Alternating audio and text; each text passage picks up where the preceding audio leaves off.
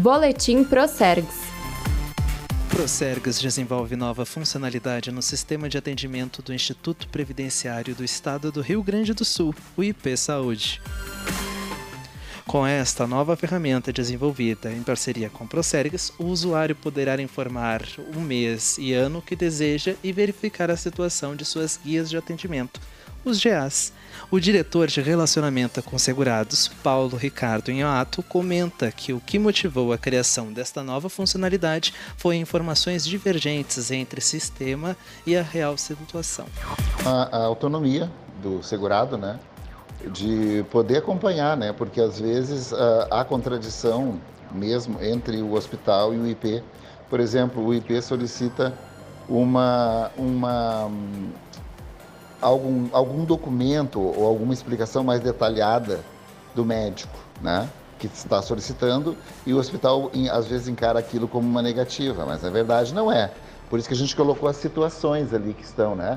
Por exemplo, uma situação jus, o auditor está solicitando uma justificativa do prestador, não negou nada ainda, né? E às vezes o prestador olha ali, jus, o IP negou, e informa o segurado que aquele tratamento foi negado, né? Mas na verdade não.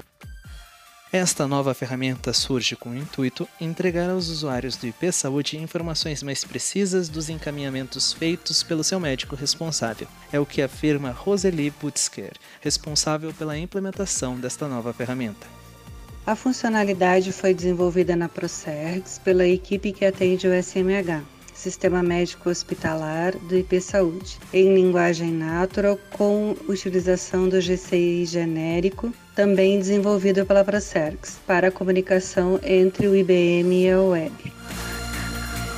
A gente espera que esse tipo de erro de comunicação, né, do prestador fornecer uma informação errada para o segurado se resolva com essa autonomia que ele pode ter de constar a situação das suas solicitações, né?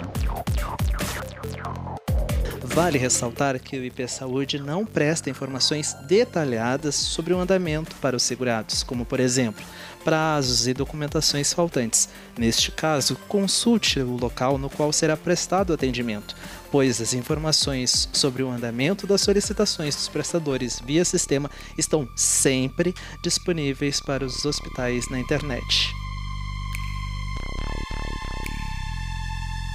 Esse foi o Boletim Procergs. Reportagem de Ricardo Moraes.